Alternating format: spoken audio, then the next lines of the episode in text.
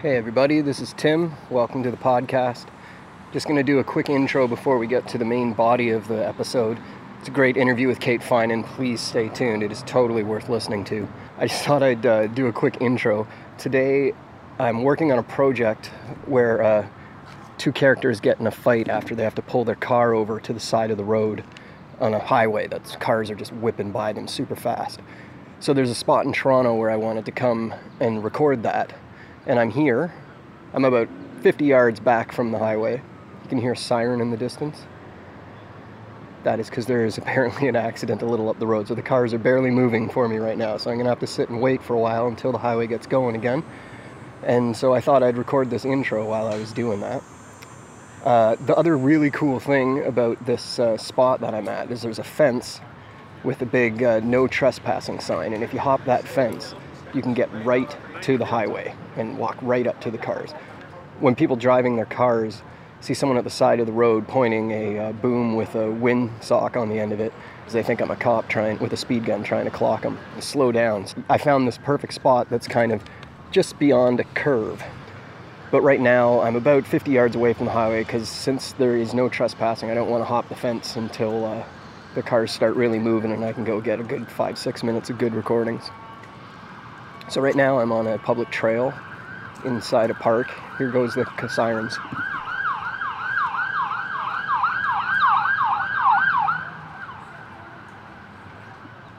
That was an ambulance just passed me by there.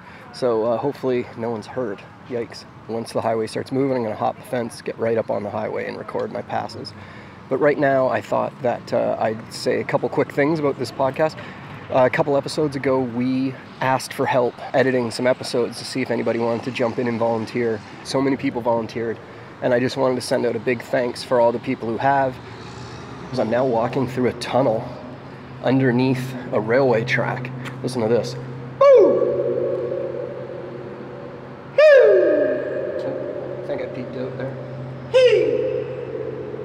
I. So this is a cool tunnel. It makes a great sound. This is called the Rainbow Tunnel. When you're driving on the highway and trying to record, you can see it when you drive by, and the openings on both sides are painted like rainbows. Maybe I'll take a picture and put it up on the site. You can tell I just came out of the tunnel. This episode was cut by a guy named Chris Zott. Did an amazing job with it. You can follow him on Twitter at Chris Zott. That's C H R I S S Z O T T. And uh, if you're looking for someone to do some dialogue editing or anything, I would recommend him. He was great to work with for this episode. And just before I leave you, I'm about to walk into a tunnel that goes under this highway. So uh, it's got a crazy reverb, and you'll hear as I enter the tunnel how it starts picking up. And it's got this crazy slapback reverb. And uh, I'm to hold the mic away from me now and give, me a, give it a good yell, just let you hear it. Ooh, a truck's passing overhead. Okay, here we go. Designers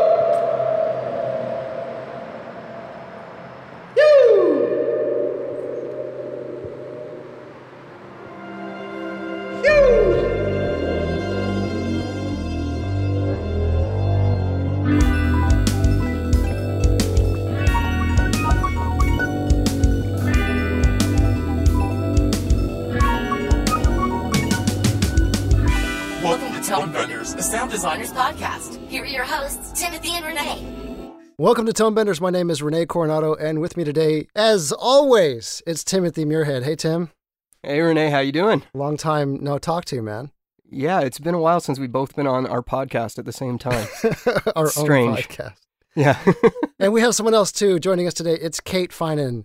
Kate is a supervising sound editor uh, that specializes in work in animated projects. She co-owns Boombox Post over there in LA with her accomplished sound editor partner Jeff Schiffman. Kate's past credits include Disney's Mickey Mouse Clubhouse, Transformers, and The Lion Guard. Her team recently won the Outstanding Sound Mixing Animation Emmy for the current Teenage Mutant Ninja Turtle series. She also blogs over at boomboxpost.com slash blog, where she writes about everything from gear reviews, the company's fascinating internal sound design challenges, and best practices for running a freelance sound business. You can follow Kate on Twitter at Boombox Post. You can find me. I'm at Rene underscore Coronado, and Tim is at Azimuth Audio. Hey, Kate, how are you doing? I'm doing very well. Thank you for having me today. Thank you for writing that blog. I've been following it for a while, and I've every one you write, I always get something out of. So I appreciate you putting the effort into that. It's at boomboxpost.com slash blog. So everyone should go over there and check that out. Um, how are you doing? How'd you get into the business? I'm doing really well. Um, I got into the business in a fairly regular fashion. Um, I'm going to say that it kind of started when I was in high school and I was really into physics and I was into math, but I was also really into music. I'm a clarinet player and a piano player. And I wasn't quite sure where I wanted to take that as far as a career path. And I found out that you could have this amazing job being an audio engineer for classical music, which is what I thought I wanted to do, which is obviously kind of a far cry from where I ended up. But I ended up going to college for audio engineering, focusing on music. And I tried a few different aspects of that and decided that I would rather be in post. So I moved out to Los Angeles and I got a job at a boutique sound studio that focused on animation. Where did you go to school? I went to DePaul University and I was in their music school in the sound recording technology program. Nice. Mhm. Yeah, it was it's actually a really great program and I got a minor in microelectronics, so we did a lot of circuitry and things like that, um, which really was what I was hoping to get out of it to have a big science background. Um, but when I got out here, I actually just sent out emails to everybody that I ever met saying, Hey, I'm moving to Los Angeles. Do you know anybody that I could get into contact with? And um, my lab partner in physics actually sent me the name of a friend who happened to be Jeff Schiffman, who's currently my partner. And they had been high school buddies. And he said, Hey, I'm working at this animation studio. You should come by and see what we do and see if you like it. And I went over and they hired me as an assistant editor. And then I moved up from there and spent about five years there, which was really great. It was a wonderful environment. And from there, we were actually bought by Warner Brothers. So I moved along with the team over there, became a supervising sound editor at WB for almost five years, maybe four and a half years. And at that point in time, um, Jeff and I decided that we really wanted to bring things back to the boutique level, that that was something that worked really well for our clients. So we left and we started Boombox Post. And that was about two years ago that he left Warner Brothers, and I joined maybe a year and a half ago. So tell us about Boombox. What, how many rooms are at, and uh, how many people work there? We probably have about 15 people right now. We've, uh, I feel like we've really grown a lot, especially in the last year. Um, in house, we have, I think, maybe eight Pro Tools edit s- systems, and the rest of our people work freelance from home or they work on and off or weekends. Um, and we do everything, the whole sound design package. So we do in post production, we do sound effects, dialogue, editorial. Um, we actually do all of our Foley digitally. We do a lot of Foley recording up front for the first episode, but then we use Kontakt to make instruments and we walk it on a keyboard, um, which is a great cost savings, but honestly, it also makes for a really precise uh, Foley session. So that's great. And then we do pre dubs in house and we also mix. We don't have a stage here, but we four wall stages in town, bring our own mixer because we like to keep things close to our clients. Cool. That's awesome. Mhm. So, so your blog posts are, are really focusing on how you uh, foster a creative environment over there at Boombox Post. Uh, give me kind of an overview of, of why you think it's important and, and what you're exactly doing to bring that on.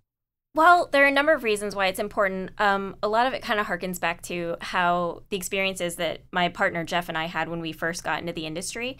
And like I said, we worked for a great company. I we had a, a ton to learn. We loved all the people there. Um, but the industry in general sort of saw every sound editor as a real individual, and we saw ourselves that way too. So we didn't really share a lot of sounds, especially back then before the internet was a big thing and people were buying their own libraries. A lot of times when you worked at a studio, you had your studio library and then you had everything that you had personally made and you never gave that to anybody else because that was like your secret sauce, right? so and and the idea was that that's what why your clients were coming to you because you had your own library. You had these sounds. And we also, you know, we would all learn different plugins and nobody ever told anybody else how they were using things. You didn't tell anybody else if you showed them a sound, you didn't share how you made it. And part of it was just this idea that you you had your own trade secrets. And Jeff and I got kind of tired of that because we thought, well, I have all these great sounds and he has all these great sounds, and why aren't we using them? And why aren't we talking about how we made them so that the next time a problem comes up for the other person, they have this new idea in their arsenal to make an additional sound that could be great. So we we just wanted to foster that creative environment where people felt not only like it would be beneficial for them to share what they had and their own trade secrets and their own secret sounds, but also we wanted to have it be a place where you could ask questions, where you could admit that you didn't know how to use a plugin. You know, you could admit that there was some part of Pro Tools that you'd never delved into, and that you wouldn't feel like somehow somebody else was going to use that to best you to get the next show, you know? Which I think is always a thing because even those of us who aren't strictly freelance, we are all still working on a television series and TV series ends. And when that happens, you're everything's kind of up for grabs all over again.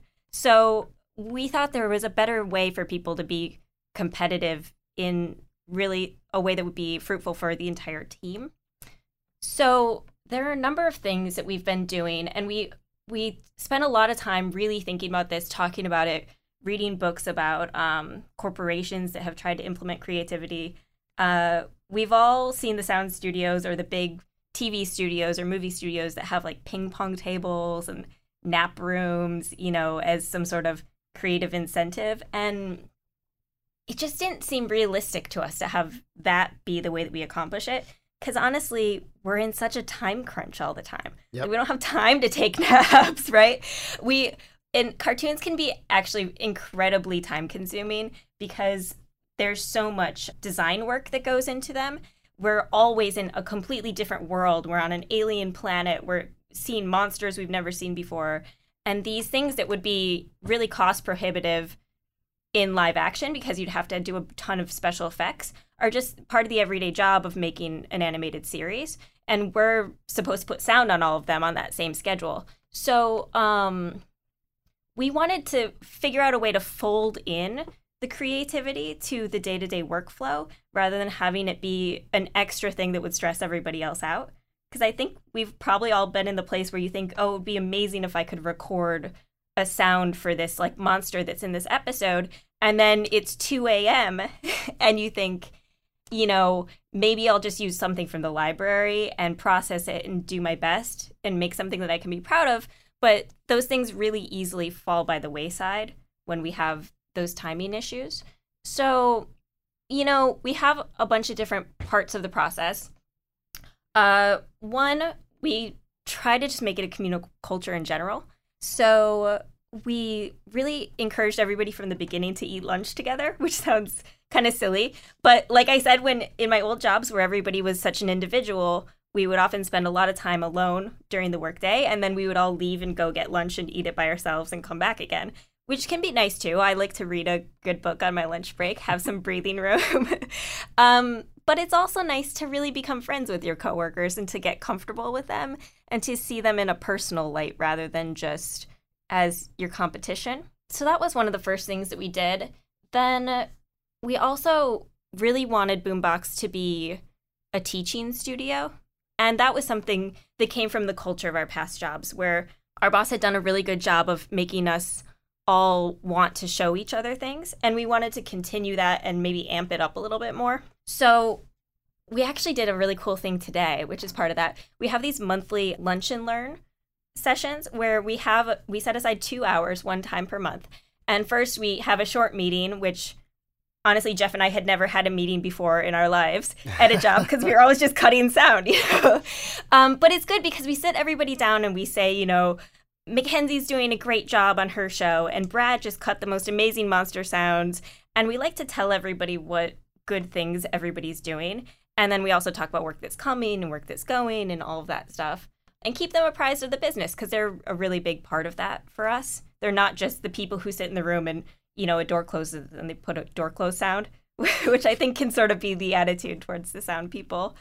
But we we wanted everybody to feel like they were part of this learning and teaching environment. So in the second part of the lunch and learn, we told everybody we started with Jeff and me because we won we were pretty used to showing people things. And we said, you guys are all experts on something.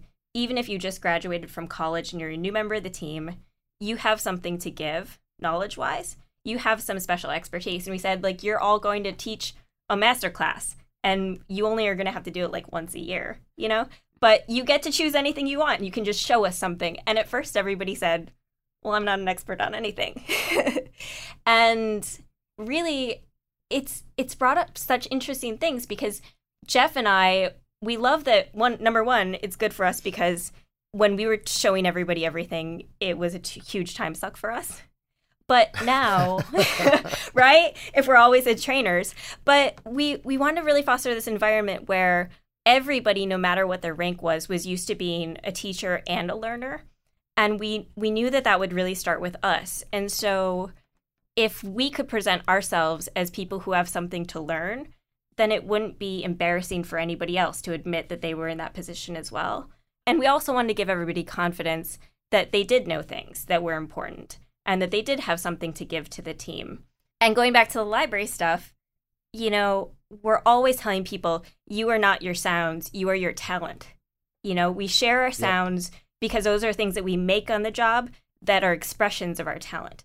But you, what you have to give to the clients, to the company, the thing that we keep hiring you to do and that keeps our clients coming back for the work is your talent. It's your creative perspective. It's your new ideas. You know, it's not the sounds themselves. So, in these lunch and learns, we have people today. We just did one where we recorded cars because we have a new series coming up. Um, it's a Mickey Mouse series for Disney. Nice. I think I can say that. Yeah. it's not premiering until 2017, so we're just gearing up to start working on post for it but it's going to have Mickey and Daisy and Goofy and all of those crazy characters are each going to have their own personalized car that's going to first be Toonie.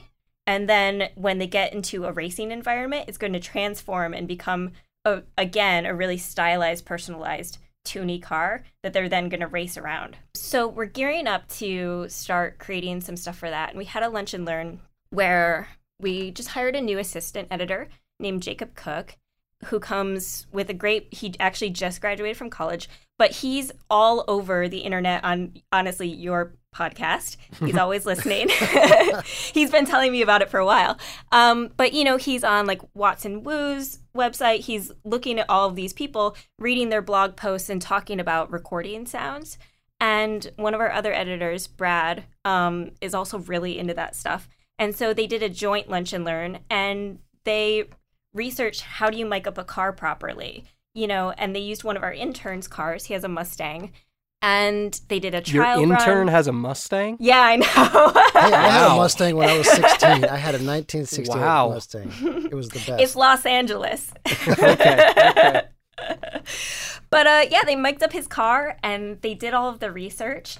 And then they took us out there and they walked everybody through what mics did they use, what in- windscreens did they use, what did they try the first time that didn't work in the trial run. Ooh, what did they you try know. that didn't work?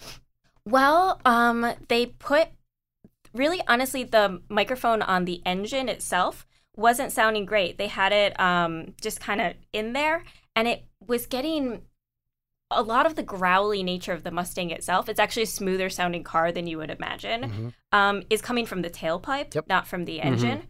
And so they had just sort of like placed a regular old microphone in somewhere inside the engine. I wasn't there during the trial run. They just told me about it afterwards. But and when I listened to it, it was just kind of like fan noise. Yeah.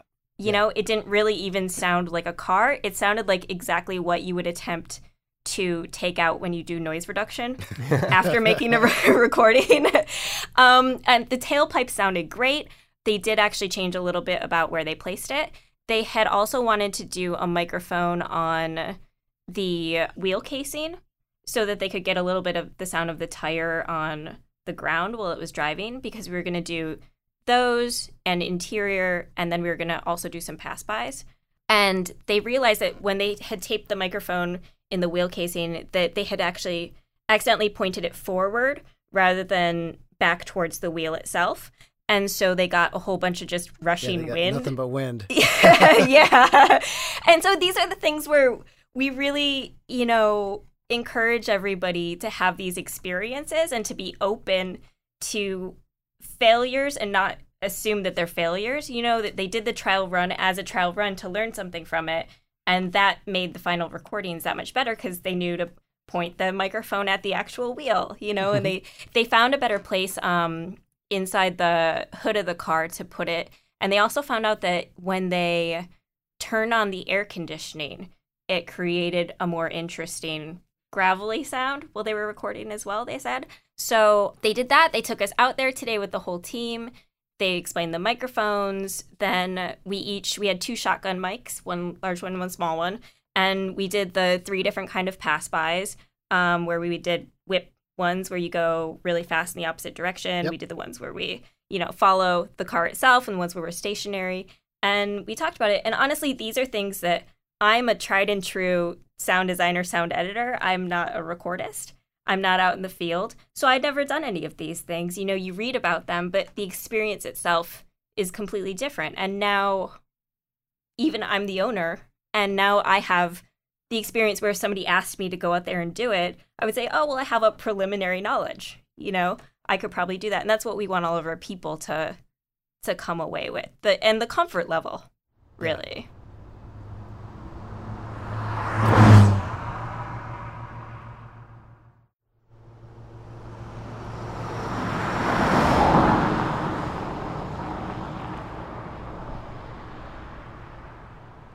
There's there's so much there to unpack. I want to I want to back up to where you were right at the beginning of this, which is you talk about the culture and and uh, just to, to spell out kind of where I'm coming from and where I'm at. I'm in Dallas. Uh, I'm at Dallas Audio Post. There's we're a four person crew, Mhm. um, and we're all on staff. So none of us are freelance. We're all part of the company, Right. Right. Okay. Um, and so you know we we also kind of have our own kind of internal you know we we show up at eight o'clock in the morning and we basically all sit there and drink coffee and complain about stuff or talk about things or whatever. We have kind of our little meeting between eight and eight thirty of kind of whatever's going on. And we all also tend to eat lunch together in the lunchroom together also. And that's almost the only time we see each other through the whole day. The rest of the time we're in our rooms.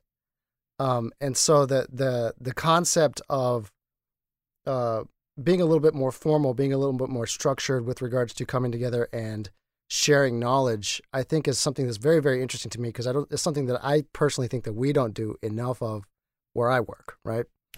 Um, yeah, and that's the, really the thing. Uh, sorry to cut you off. Um, but at all of my previous jobs, we never had the space to do that. And by space, I mean really like time. There wasn't anything carved out. And so I remember once, one time, Jeff and I called a meeting at Warner Brothers with uh, both of our teams. And we sat down and talked about because when we first got there, all of us, none of us had used SoundMiner before. The, keep in mind, this was a while ago. Mhm. And um, and so you know we we had always just searched within Pro Tools, and so people were using it in the same way, and we weren't using it all to its fullest ability. And we kept saying, you know, you guys, we all have to learn how to use SoundMiner. And everybody kept saying, you know, I'm always behind my work. I'm coming in on the weekends. I'm staying until the middle of the night. And I just, I don't have time to read the manual. And I'm not going to do it when I'm at home. And that was totally understandable because we were all very overworked. And so I, I said, you know what, guys, I'm going to bite the bullet. I'm going to do it. I'm reading the manual and I'm just going to tell you guys all about it. So we called this big meeting and we just walked, we pulled up SoundMiner and we walked through all the different ways that you could use the metadata, how to actually search it properly with like all the and and not and or functions. Because also the Warner Brothers library is just so huge Yep. that you'd type in cat and you'd get like 85 train sounds and 2000 explosions, you know? And so you'd have to, we were just really struggling with filtering those things out without the proper knowledge. And afterwards, everybody said, That's so amazing. I wish we could do this all the time. I wish that we could just share knowledge like this so that when one person takes the time, we can all benefit from it because we're in such a crunch. But at the same time, we don't have time for the meetings, you know, and now everybody's behind. So that's why Jeff and I really we decided on the once a month because it's it's not frequent enough to really make people feel like it's putting them behind. They can sacrifice that. We usually eat lunch together for one hour. And so we do an hour and a half. It usually honestly spills to about two hours when we do the lunch and learn. But we said people can sacrifice 30 minutes to an hour extra one time per month out of their workload to learn stuff. And I think that the response has been that the amount of time that it saved them because of all the new tools that they can use accurately has far outweighed that sacrifice. But yeah, it's really difficult to, within the sound profession, we're so used to being individuals. It's really, really hard to come up with these ideas of how to come together because they're not part of the regular studio attitude. I think some of it is also just the um, the the sense of competition that comes from the freelancer culture, also, as Yes. opposed to the staffer culture, right? Mm-hmm. Um, because you eh, you know when you're and I, I've never been a freelancer, so I personally can't really identify, and I, I I'm I feel lucky, I guess, that I've always been on staff. Like I came out of school and got hired here, and I've been on staff for you know how long has it been? Fifteen years, something like that. Um, seventeen years. It's been a long time. Yeah, I started on CDs before SoundMiner also. But I think that the the the competition for jobs in the freelancer space is kind of what, uh, especially in LA, kind of culturally has has had people put walls up, and so it's really cool that you guys are actively breaking that down. I'm assuming that you guys are are, are working both with staffers and freelancers at Boombox. Is that right? You know, technically, everybody is freelance with us. We have people who are freelance who work really regularly, and we have some people who are freelance who work a little bit here or there. And that just depends on what project they're staffed on. Um, their television series tend to have, they have all different cycles. So, um, animation, though, does not have an off season, which is excellent for us Right. uh, business wise and, and for all of our people too. So it often runs for a full year. We usually do 20, well, 13 to 26 episodes in a season. So 13 would take us half a year, 26 would take us a full year because we have two weeks per episode, basically. So how much people are in or out really depends on what the day count is for their particular show and then how often the mixes are happening. So they're just here on the days that they work, and we have some people who we able to fill all their days, and some where we're not. But we we really wanted to make it feel like people were staff. I mean, they they obviously understand their own situation as far as that categorization, tax wise, and you know financially and everything. But we wanted everybody, even though we're basically just this big group of freelance individuals, which is how most studios run around here. Yep. Um, we wanted everybody to feel like they were part of a team, and I think that that's the part that's sort of missing because you get caught up in always wanting to make sure that everybody understands that they're not a real employee. And that's not really fair to anyone because even though our people are freelance, that has to do with the, the schedule of television itself, really more than anything. But it doesn't mean that they're not a crucial part of the team. And it doesn't mean that they're not exactly why we're successful. Because, like I said, you know, we are, we really believe that we're our talent here. And so they're a crucial, crucial part of the business. As someone who's done uh, both sides of the spectrum, I started off in a large multi room studio as staff. Then I went to another studio as staff. I've worked at a network as staff. And now I've been freelance for since 2003. So I've been on both sides of this equation. And I got to tell you, when one of the studios I worked at was not downtown, so every day at lunch, we all got in the owner's car, and well, there's two cars, but anyway, and we drove somewhere and had lunch together Mm-hmm. and it was awesome. I miss it so much. At the time, I didn't even think anything about it until it was gone, and I miss it so much now because now that I am a freelancer, uh, I eat lunch alone almost every day because Mhm. I'm not surrounded by people, and it's not the lunch that matters. The food, food is food, but it's the shop talk that I miss so much, which is one of the reasons why I started this podcast with Rene. Because I want to talk to people about stuff, and unfortunately, my situation doesn't make it as easy anymore. Absolutely. And I always say to people, you know, that I, I honestly decided that I wanted to be an editor because I'm sort of a shy person and I thought this is great. I can sit in a room by myself and never talk to anybody else and just do my thing all day. But that gets old really, really fast. And not only does it get old from like the creative work perspective, um, it also really gets old on the personal and like emotional one. And we all crave that interaction. And it's nice that you know we we all eat lunch together and we don't usually talk about sound we don't talk about work people wait until after we all come in and then they stand around in the hallway and if they have some work question or something they want somebody to give a a specific perspective on they'll talk about it then but mostly that's like our special time where we just hang out and you can laugh and we show each other YouTube videos and we like pull up weird gifs to show each other and um, we actually we use Slack. Do you guys know what Slack is? Oh yeah. Oh, Rene loves Slack. I'm, Oh, yeah. I slack too much. I need to stop. we are all about Slack, but like our random channel with that like slash Giphy part of it. I don't know for your listeners. I don't know if you guys are aware, but Slack is a communication software. It's totally free. You can make a channel for every project, so it's perfect for us because we put each of our television series as a channel. Um, so that people have a space to keep all of the information about what files are coming in, in and out, and questions that they have, and we post our spotting notes to that channel, etc. Um, but there's a designated random channel so that all of the bullshitting that goes on can all take place in one channel and not clog up the the series ones. And so there's this function where you do slash Giphy and you can put any word in and it will randomly like post a GIF without asking your approval that somebody has tagged with some of those words, right? And so every day after lunch, there's like a slew of GIFs that are posted with the most random things. And sometimes our freelance at home editors are also on Slack and they're just like, mm-hmm. what were you guys doing at lunch today? Seriously, all the game audio slackers are sitting here listening to this, going because I'm the I'm the biggest insane Giphy guy on the game audio Slack. I will like just drop in on random conversations and, and Giphy them and, and leave. You- they must love you, Rene. They do. love- They do love me. That's what they tell me anyway. I'm glad to hear. Well, I'm, I'm maybe not glad to hear, but I'm interested to hear that you also are using so many freelancers because right now I'm sound supervising an animated series. And so I'm doing all the effects, but I have Mhm. someone else doing the dialogue, someone else doing the BGs, someone else doing the footsteps, and someone else cutting the music.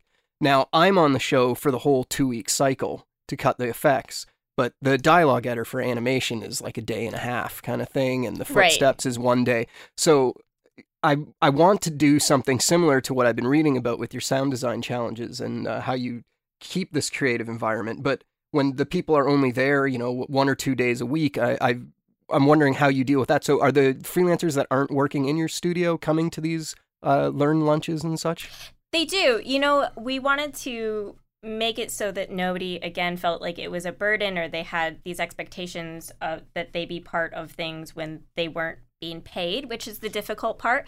So we we made it so that we do them once a month. We attempt to schedule them on days that we're scheduling everybody else because we schedule our freelancers on specific days. We don't just like give them the work and say do a day whenever, um, which is another method that people use.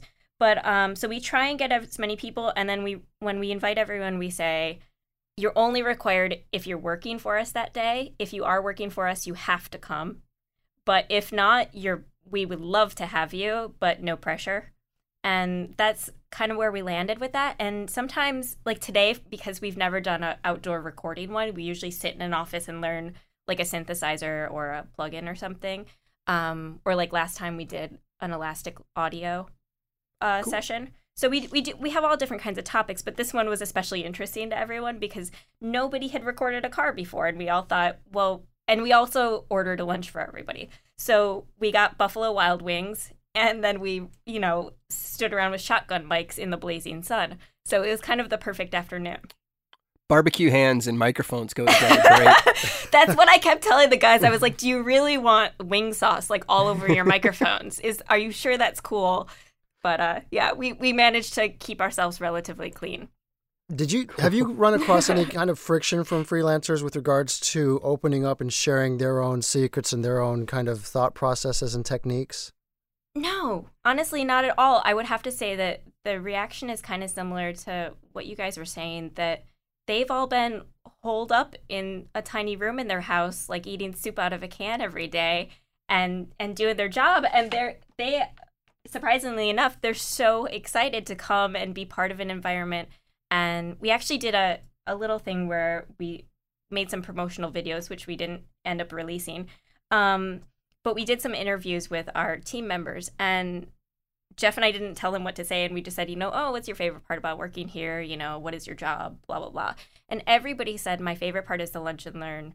My favorite part is the team that I feel so comfortable because when I don't know how to do something, I can just ask somebody else.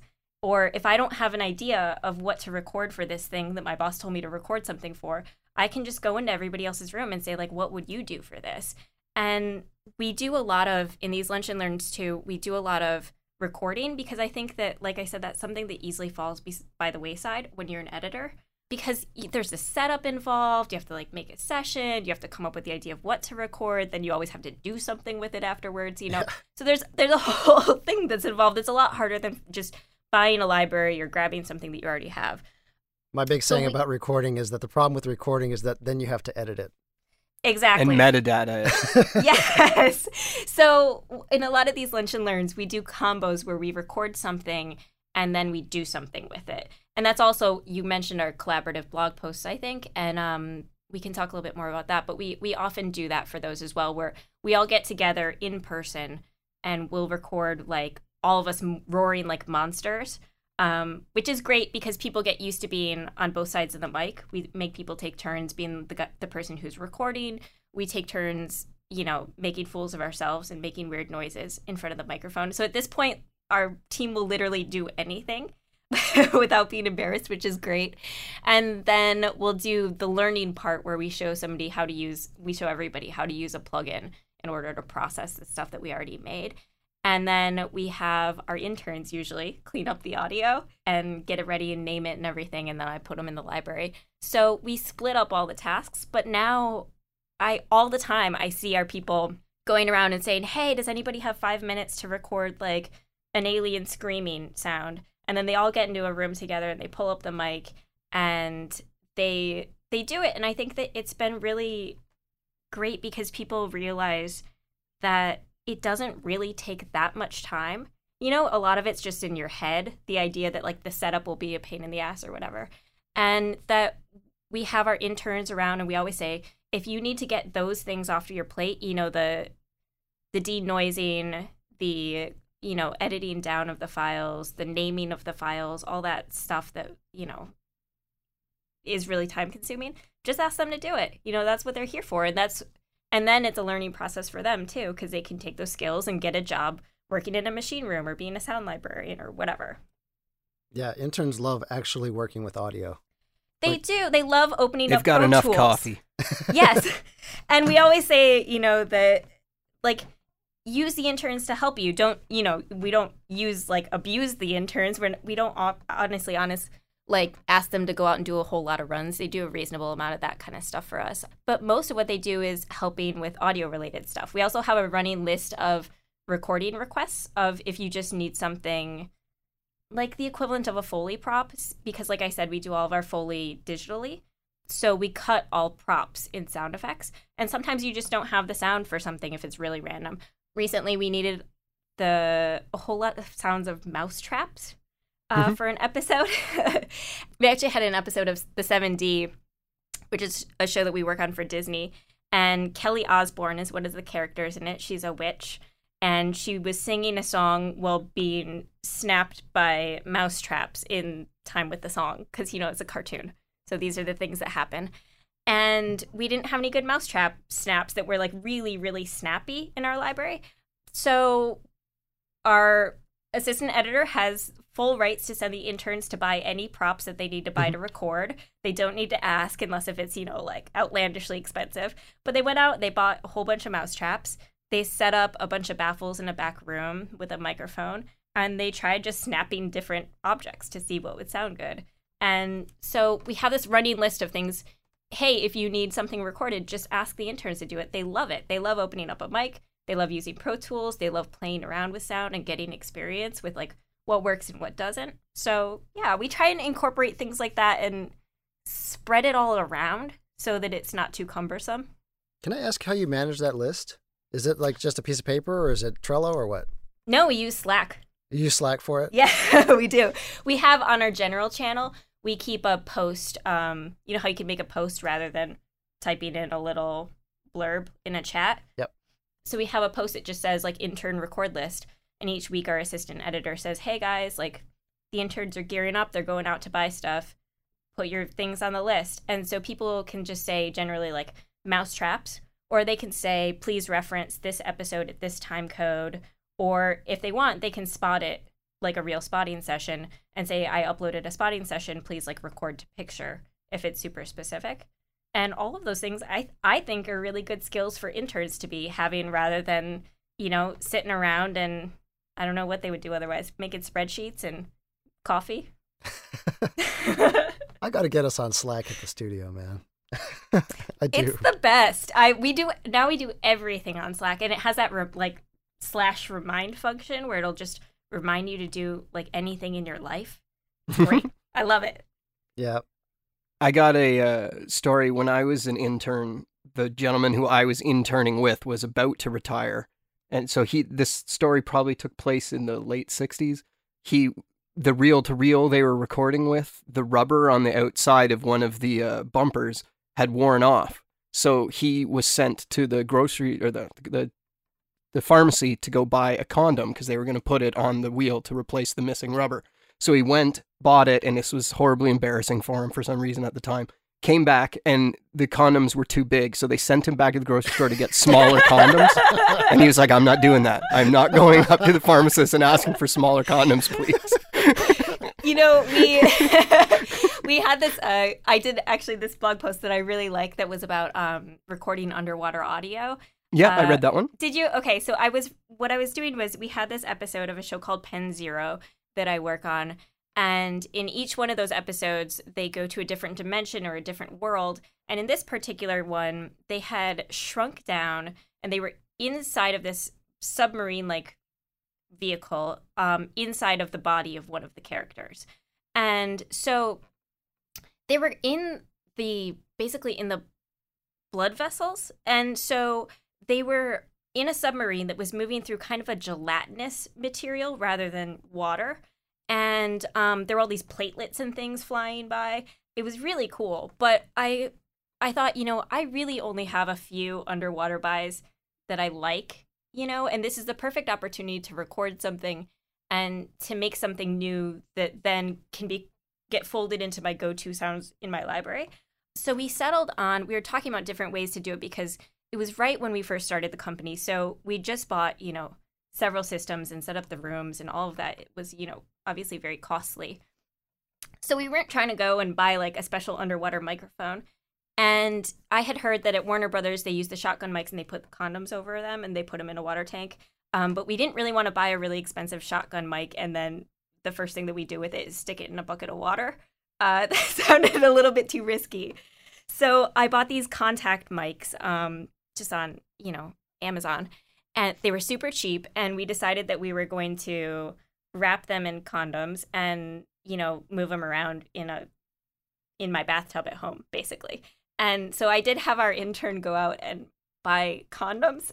And I said to my my partner, you know, because it's just at this point in time, it's just me and him and the intern. And I said, you know, like, is it inappropriate if I explain to him like whether or not it should be lubricated? Is it okay if like I tell him like no reservoir tip? Like, and he was like, I think this is a conversation that I should have. I think you're going to mortify him if you guys talk about that. but you know, he got there he once, and, and it worked out really well.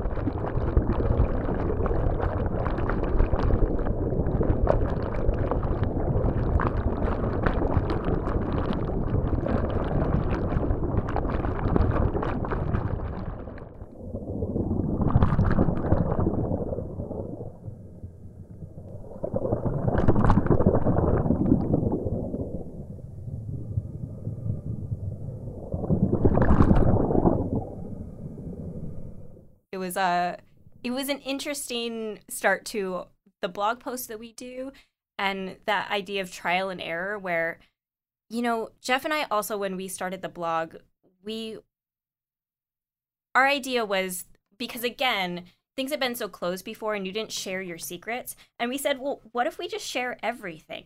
Right? What if we don't just share everything that we know how to do and our methods, but also our trials and errors, our failures, and everything along the way to show that we're human and that and to just let our process be out there so that we're not ever saying, hey, we're experts and I know how to make an underwater microphone. I said, I have no idea how to make an underwater microphone, but I have an idea of how sound works and I have an idea of how microphones work.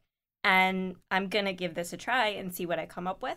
You can actually find the audio files on that blog post, and they're really interesting because they don't sound watery. They sound more gelatinous, so they actually worked perfectly for that episode. but in the blog, it's just yeah, we I feel like we've really captured that because we wanted to the whole point of it in the beginning was we said since we work on these television series, we work on them often for, you know, 1 year to 7 years. We'll work with the same executive producers on something. And then they move on to something else and they can be in development and production for 2 years before they come back.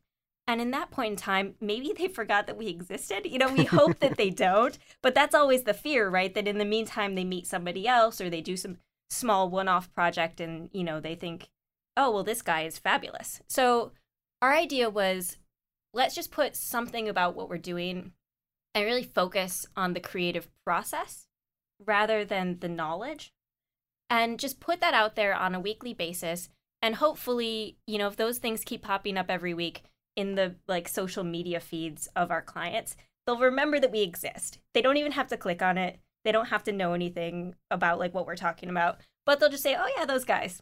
Guess they're up to something." And it's been really interesting because in sharing our process the way that we have, we've actually gotten a ton of people trying to get jobs from from us like through the blog. You know, saying, "I read your blog and I like your creative process and I like the idea of people trying things and having time and a space for that. And I'd like to be part of that team. And that was a completely unexpected outcome. So it's interesting when you come up with new ideas and you try something. Sometimes it doesn't go in the direction that you think it's going to. I'm sure our clients do like see them pop up and they do or don't click on them. Some of my clients say that they do and they find it interesting. Um, but more than anything, it's I feel like it's hit home with a lot of sound professionals, which has been really great.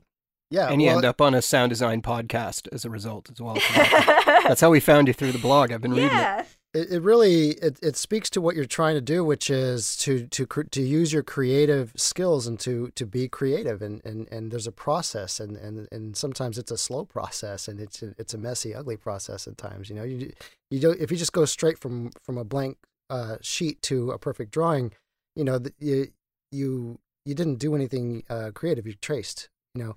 Um, Mhm. And so you, you gotta you gotta go try and learn stuff. And so the fact that you're fostering that is very cool. Uh, uh, kind of along the same lines, there, we I think we'd be remiss if we if we had somebody that is in your position on the podcast and not ask, what are you looking for as you're hiring freelancers? Like, what's what's it, what's an important um, what would a really good uh, person that you're going to hire look like? What would their resume look like? What would their skill set kind of be like?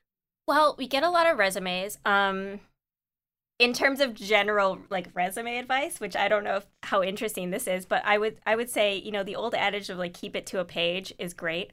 We get some resumes where people who are actually really amazing sound designers they list like you know their job being a Pizza Hut driver 13 years ago. that you don't need to do that. But um, aside from that, you know we get a lot of resumes and we get a lot of credit lists. I love a online demo reel. We're always telling our interns to do that. You know to either make a website because it's free and you can make a fabulous one page website um, or just make you know a vimeo video that you can attach or send the link to when you send out your resume um, i love seeing that i think nowadays pretty much everybody goes to school for audio in some respect or another that wasn't necessarily the case when i started in this um, a lot of people were going more the path of learning on the job as a trade but we usually, honestly, just anybody who looks like they have any sort of experience at all, and even if that's just like freelance on short films, we bring them in and we meet them in person. We call them meet and greet rather than an interview because that sounds friendlier. and but also because we're hiring freelancers, we're always kind of looking for just a list of people to call.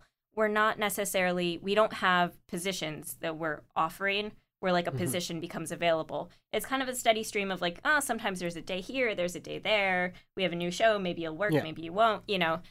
So people who really don't have a lot of experience, we do have them come in and do editorial tests. Anybody with a resume where they've actually worked on television shows, we don't do that. You know, we hope that they have a demo reel and we ask if we can see something. But um, if say they've just graduated from school, but they say, I do not want to be an intern. I believe that I'm an editorial candidate. I believe that I'm like on the same level as the, you know, your editors here. Then we say, great, come in, spend a day with us. And we have a couple short clips and we'll spot and preview with them and just kind of see how they are during the process and using our library. And what we're looking for isn't a perfect session when they do that. Um, not by any means, because, like I said, we consider ourselves a teaching studio. We have lots of really young editors here. We're looking for talent, honestly. We're looking for somebody who can layer sounds, somebody who understands that, like, you're better off in the mix if you have some low end and some like snappy high end on things that you know a punch isn't just one sound necessarily at least in in the shows that we work on and we're actually looking for a, a pretty sunny disposition because when we have this group environment like this uh, you really want to make sure that you want to make sure that everybody keeps that going and that there's a certain energy we're all open to uh, being vulnerable here and I think we probably all worked with curmudgeons uh, to a certain extent. You know, there's always that one person who thinks that they're so behind that they're never going to finish, and then they finish like a day early, you know, and they're like, oh, I don't know what happened. We want people who are feeling good about themselves and feeling good about their work and feeling good about where they know that we have high expectations, but that we also give a lot of accolades and that we appreciate everything that you give. You know so we want somebody who's going to step up to the plate in that respect. So i that's that's sort of vague right? You But, uh, mentioned no i think i think that's useful. And you know the reason i asked that uh, again is because there's a lot of people that listen to this podcast that you know one of the most common questions is hey how do i break in? Like what do i do? Right? But Right. to me uh, i think if you look one step past that and say all right what's it look like once i'm in? Right mhm. um, I think that's important. And, and again, having somebody in your position that does a lot of, you know, of of hiring of freelancers for this job and that job and for this day and that day, to have your perspective is super important. You know, again, just to, to kind of back up a little broadly, if you're looking at a reel, what are what's something like on a reel that is impressive to you? well um i have a lot of opinions about reels Oh, oh bring 'em. I want I want real opinions. Come on. yeah so um on reels i would say number one edit together a reel where in the first 15 seconds i can get some idea of what you can do because if you put an entire seven minute short student film on there and it begins with the title sequence that's all music and then there's like somebody slowly walking around and you didn't do the foley and i have to like click around with it you've already sort of lost me Yeah. right so you know um, i like to see a variety. We we do a lot of creating demo reels actually with our interns because in our internship program we we actually have a curriculum for them as well as them doing things like recording and stuff where each week they are tasked with learning a different part of the services that we provide. So a different job that they could possibly have with us or with another studio. So they'll learn sound effects editorial sound design where they learn you know how to use like a synthesizer or a plugin to do some design work they do dialogue editorial they do pre-dub they do walking foley and contact they do a lesson on BGs and ambiances because we found after some trial and error that they actually were really having a hard time understanding what's a background, what's an ambience, where do you put them in the tracks, how do you checkerboard things, what kind of fades you use. They just they had so many questions. Um, so we made a lesson for that. Um, so when they finish all of that, they we have them pull some clips from either DVDs that they have or Blu-rays or YouTube or wherever. They strip the sound out and then they use all of those skills that they've learned. Each of those sessions that where they're learning something, they learn with a different editor who's here in house who teaches them. They do a small project and then they do some fixes with the person too. So they get a lot of one-on-one time that's structured. So when they do their demo reel projects, they take all of those skills and they put them into it and then Jeff, my partner and I, we spot and we preview with them as if we were clients. And we actually give them a lot of tough love on the preview. We we act like reel Mhm. clients where we say, you know, that's not what we asked for. You got to do exactly what we asked for. You know, and we we really focus on, you know, during the spotting session, you know, write the stuff down. You got to like write down the time codes and stuff. But we do also a lot of choosing of demo real things with them. We do general suggestions. So I would say a variety of genres is amazing. And there are all different kinds of genres where you can do great sound work, you know? Let's see. people often want to do animation ones, probably because they want to impress us and get jobs after their internships are over. but um, in addition to that, we do a lot of horror stuff. is always great. Tons of design elements.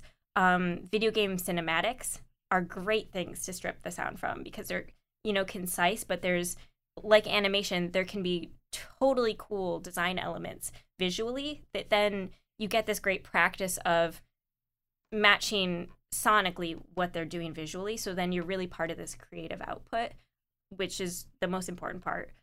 What else? We had somebody recently do like a Thai um, martial arts movie, Wow. which was great. Yeah, it had like a great like prison sequence and like martial arts stuff. And so they're just, you know, you can do all kinds of stuff, but I would say pick something that actually has some sound design to it. And that doesn't mean all explosions and robots taking over worlds, and it doesn't mean everything's loud. It can be something that's really subtle, but it should be something where we can hear the sound and understand what you did on it. hmm You've talked a lot about this internship program. It sounds amazing. Uh, how would you. how would anyone uh, apply to this? So we have a webpage. It's actually not linked to our site. So um, if anybody is interested, I can give that out. Uh, it is www.boomboxpost.com slash blog, or I'm sorry, it's not slash blog. It's slash internship hyphen program. And if they ever want to request that website, if they forget about it, they can go onto our website and just you can email us through the website and they can request to to have access to that page. We'll put a link to Um, it from uh, this episode's page as well on our site. Excellent. Yeah, and we uh it we have we used to do four rounds per year and we're gonna switch over to three. So it'll be four months of time. It's either two days or three days a week. Um it is during the workday. So um we try to work around people's work schedules. We understand that they need to make some money because it's a free internship.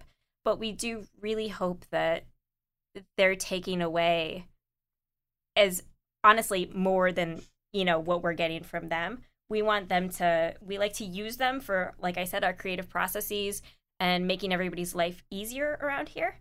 But um we really want them to walk out of it feeling like if they go to an interview at any studio and somebody says you know have you edited Foley? they can just honestly say yes i have because they have the background in doing it with us. And they also have they can say oh i did this demo project at boombox post. Would you like to see it? You know? So yeah i feel like we've it's evolved a lot over the last year and a half since we started it. And i feel like everybody's enjoying it. I always say when uh, Rene mentioned earlier that we get a lot of people contacting us asking how to get in the business and such. And one of the main Mhm. things I always say is find a school or a program that includes an internship or a co op program because you learn a lot of stuff in class, but that stuff is doesn't necessarily translate to a studio because each studio does things their own way. So once you get in a studio, I did a four month uh, internship for free as well, and it was Mhm. the best. I was going to say the best money I ever spent, but uh, best money I didn't make. Does that make- because almost every gig I've got since then was from producers that I met at that studio. I still do freelance at that studio sometimes. They hire me. Mhm. Uh, like uh, I can trace a lot back to that sp- specific time I spent those four months learning. And the other cool thing is that people want you to do stuff because then they don't have to do it themselves. You know, Uh-huh. so you you will get coffees for people, but if you find the right studio, you will also find that you'll be doing stuff that you didn't even know existed when you were in film school. I did a ton of stuff that I was like, "Oh, that has to get done." I had no idea. Um, Mhm. as, as I just said, I went to film school instead of you went to music school. I, I believe you said. i did so yeah, you so know, like everybody gets into the business different ways, Mhm. but the once you get your into a studio, Rene has always been in a studio, so uh, he can jump in on this too. But every studio does things differently, and the practical stuff you learn in school takes a whole different focus once you're actually in a professional environment, and it's so important to do that before you try it because now almost everyone's going straight to freelancing, and if you never had that professional environment, you're behind the eight ball right off the bat. That's mixing Absolute- I- sports metaphors. Sorry about that. you know, I tell people that too because they uh, people often just email and ask for career advice too. Um, and I'm always saying the same thing. You know, yeah, freelance work. You know, work hard on your own. But honestly, we sometimes we hire um, people who have only ever freelanced to to work with us, and there is such so much of a bigger learning curve in that than hiring people who've worked at a studio. And I'm not saying that we really have a, a strong preference one way or the other, um, but the really great part about at least interning at a studio, if not being an assistant or a machine room engineer or somebody who's just there as sort of part of the general basis for the company where you get to see everything that's happening, is that you understand in in television at least and I would imagine and films too and I would imagine in games as well, you are a part of the process and in freelance sometimes you are the entire process. Mm-hmm. And so you can organize your sound effects in any way that you want because you are going to mix them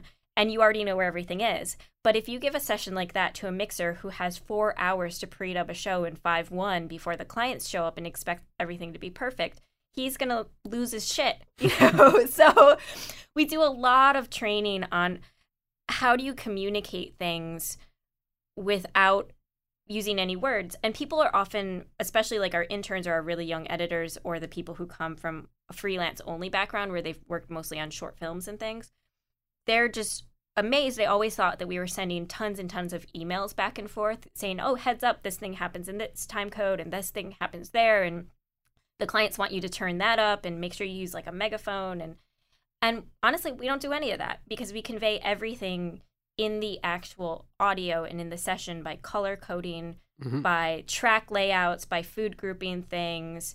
Um, there's almost no actual verbal communication. And it's better that way. We waste so much less time. And no matter who gets my session after me, they're going to understand what it is because that big yellow block is probably the sound effects for the big yellow submarine that's on the screen, you know? And I I think that's really important and that's something that like I said if you are your own business entirely, you don't learn those skills on how to hand the work off and also what it's like when you get work from somebody else that's poorly organized. You don't have that experience of Pulling your you hair have out. Yes, exactly. That's really, really important because how do we make time again for being creative? We make time for being creative by being absolutely organized in our the technical aspects of our work.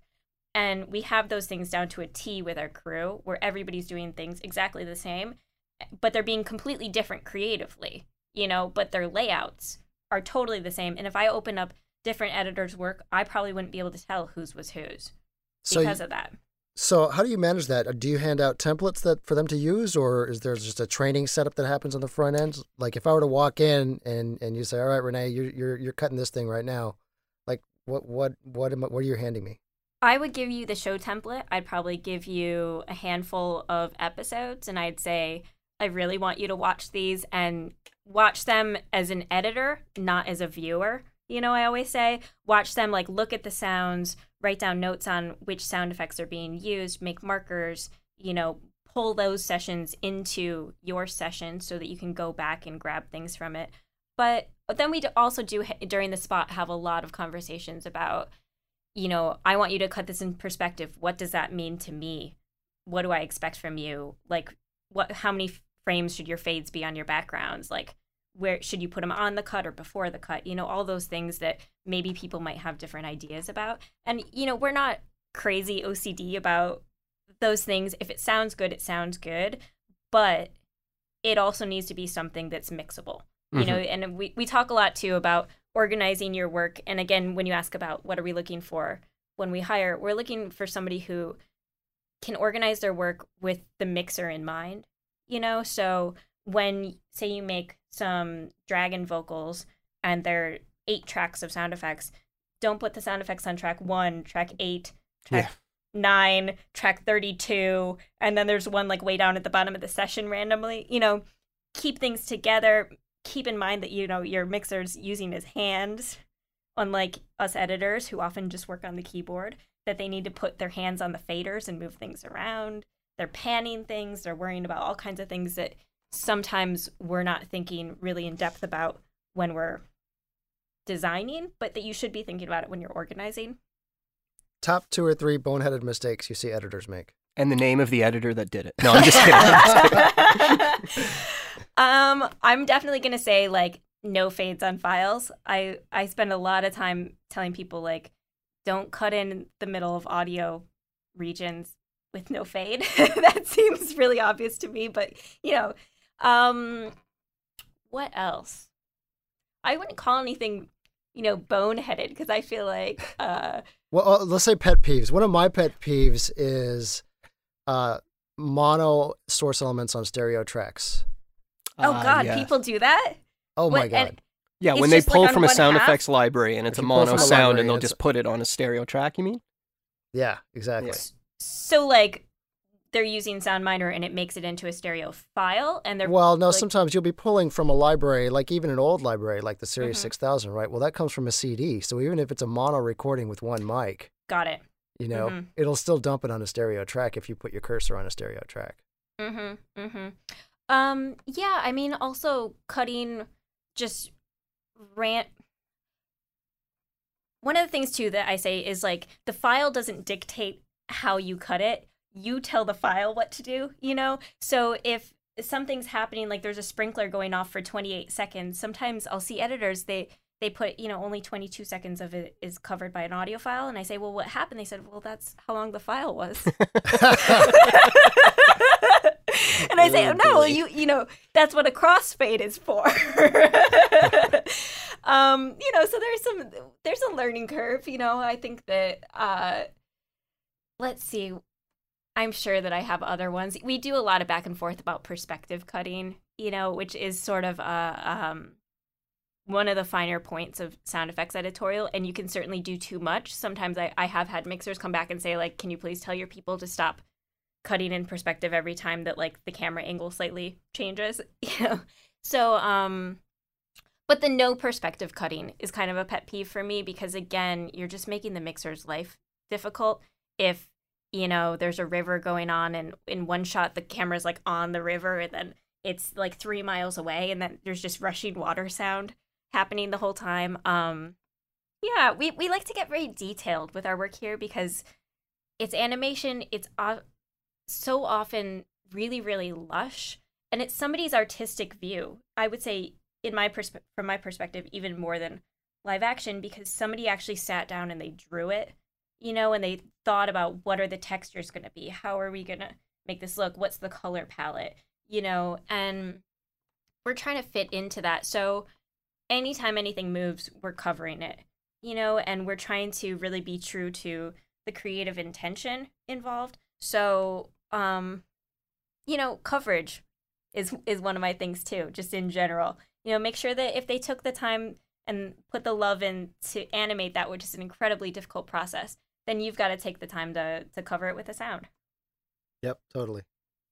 I ha- I've had to tell myself that in the past. Like sit Oh, yeah, there and I- just give myself the perspective. Look, somebody drew this. I need to Mhm. go and take five seconds in SoundMiner and cover that one sound also. Now, now watch Kate's gonna wake up in the middle of the night going, "Oh, and this thing and that one."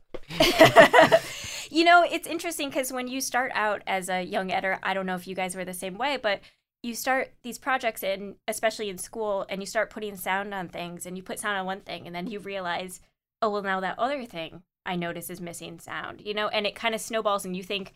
I could just work on these projects forever. I could I could work on this 3-minute clip for an entire year and I would still be making improvements.